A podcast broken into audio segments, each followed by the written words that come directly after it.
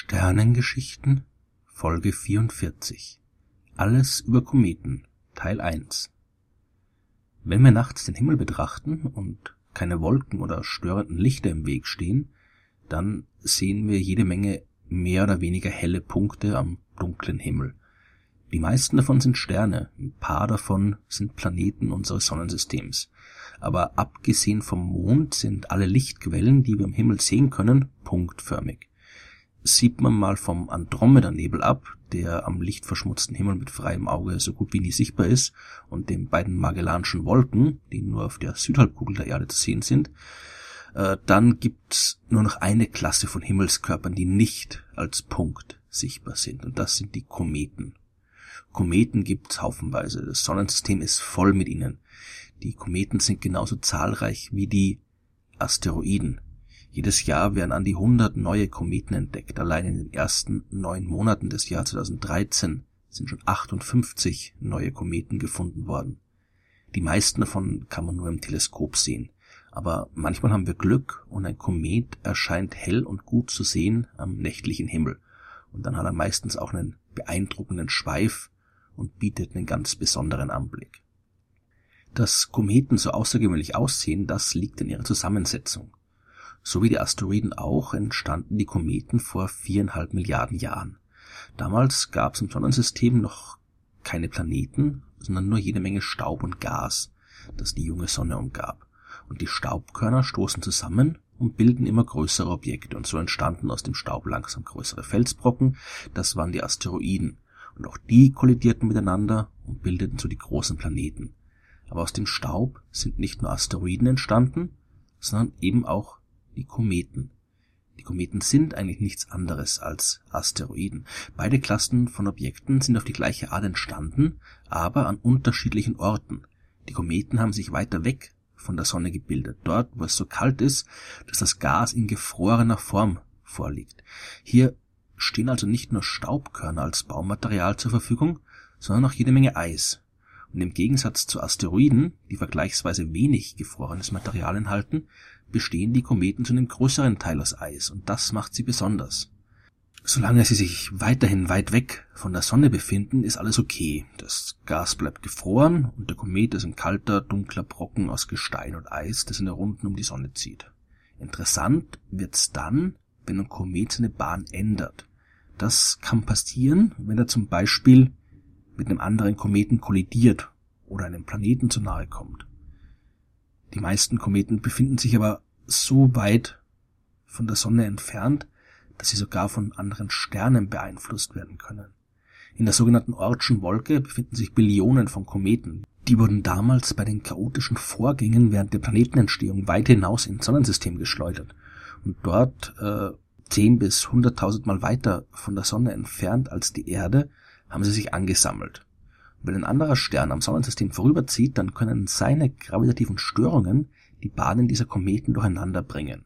Einige von ihnen wechseln dann von ihren kreisförmigen Bahnen, die sie immer weit entfernt von der Sonne halten, auf langgezogene elliptische Bahnen, auf denen sie ins innere Sonnensystem und in die Nähe der Sonne gelangen. Für diesen Weg können sie durchaus ein paar zehntausend Jahre brauchen, aber irgendwann sind sie da. Je näher der Komet der Sonne kommt, desto wärmer wird er. Ungefähr auf der Höhe der Jupiterbahn ist er dann so warm, dass das gefrorene Material anfängt zu verdampfen. Das Gas entweicht ins All und reißt dabei jede Menge Staub von der Oberfläche des Kometen mit sich. Der kleine Kern des Kometen, der oft nur ein paar Kilometer durchmisst, legt sich so eine Staubhülle zu, die bis zu ein paar Millionen Kilometer groß sein kann.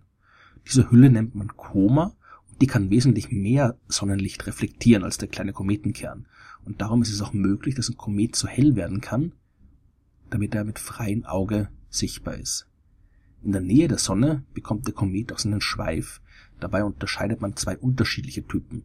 Der Plasmaschweif bzw. der Typ 1 Schweif besteht aus diversen geladenen Molekülen, die von der Oberfläche des Kometen ins All hinausgerissen werden. Die werden einerseits von dem Magnetfeld der Sonne beeinflusst und beschleunigt, Wechselwirken andererseits aber auch mit dem Sonnenwind.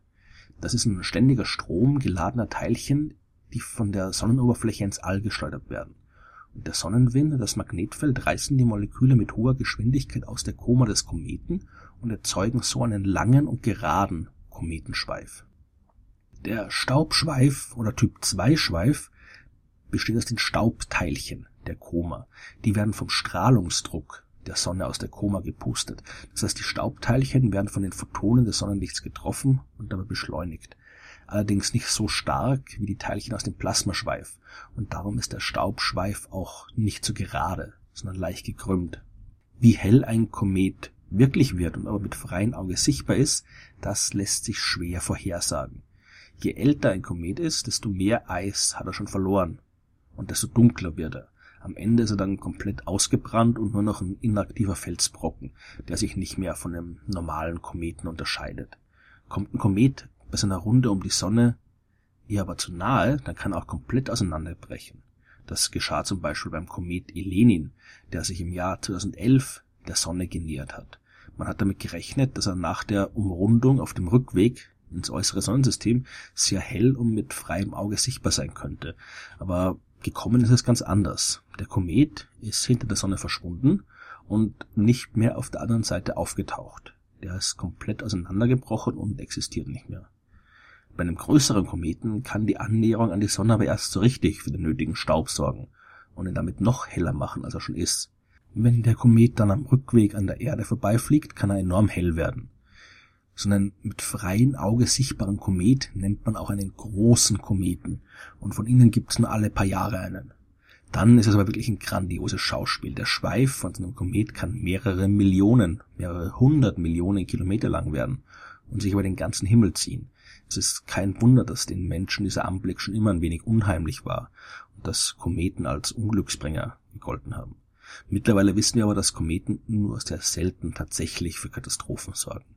Andererseits haben wir viel von den Kometen gelernt. Die können uns sagen, wie die Planeten entstanden sind und haben vielleicht sogar eine Rolle bei der Entstehung des Lebens auf der Erde gespielt.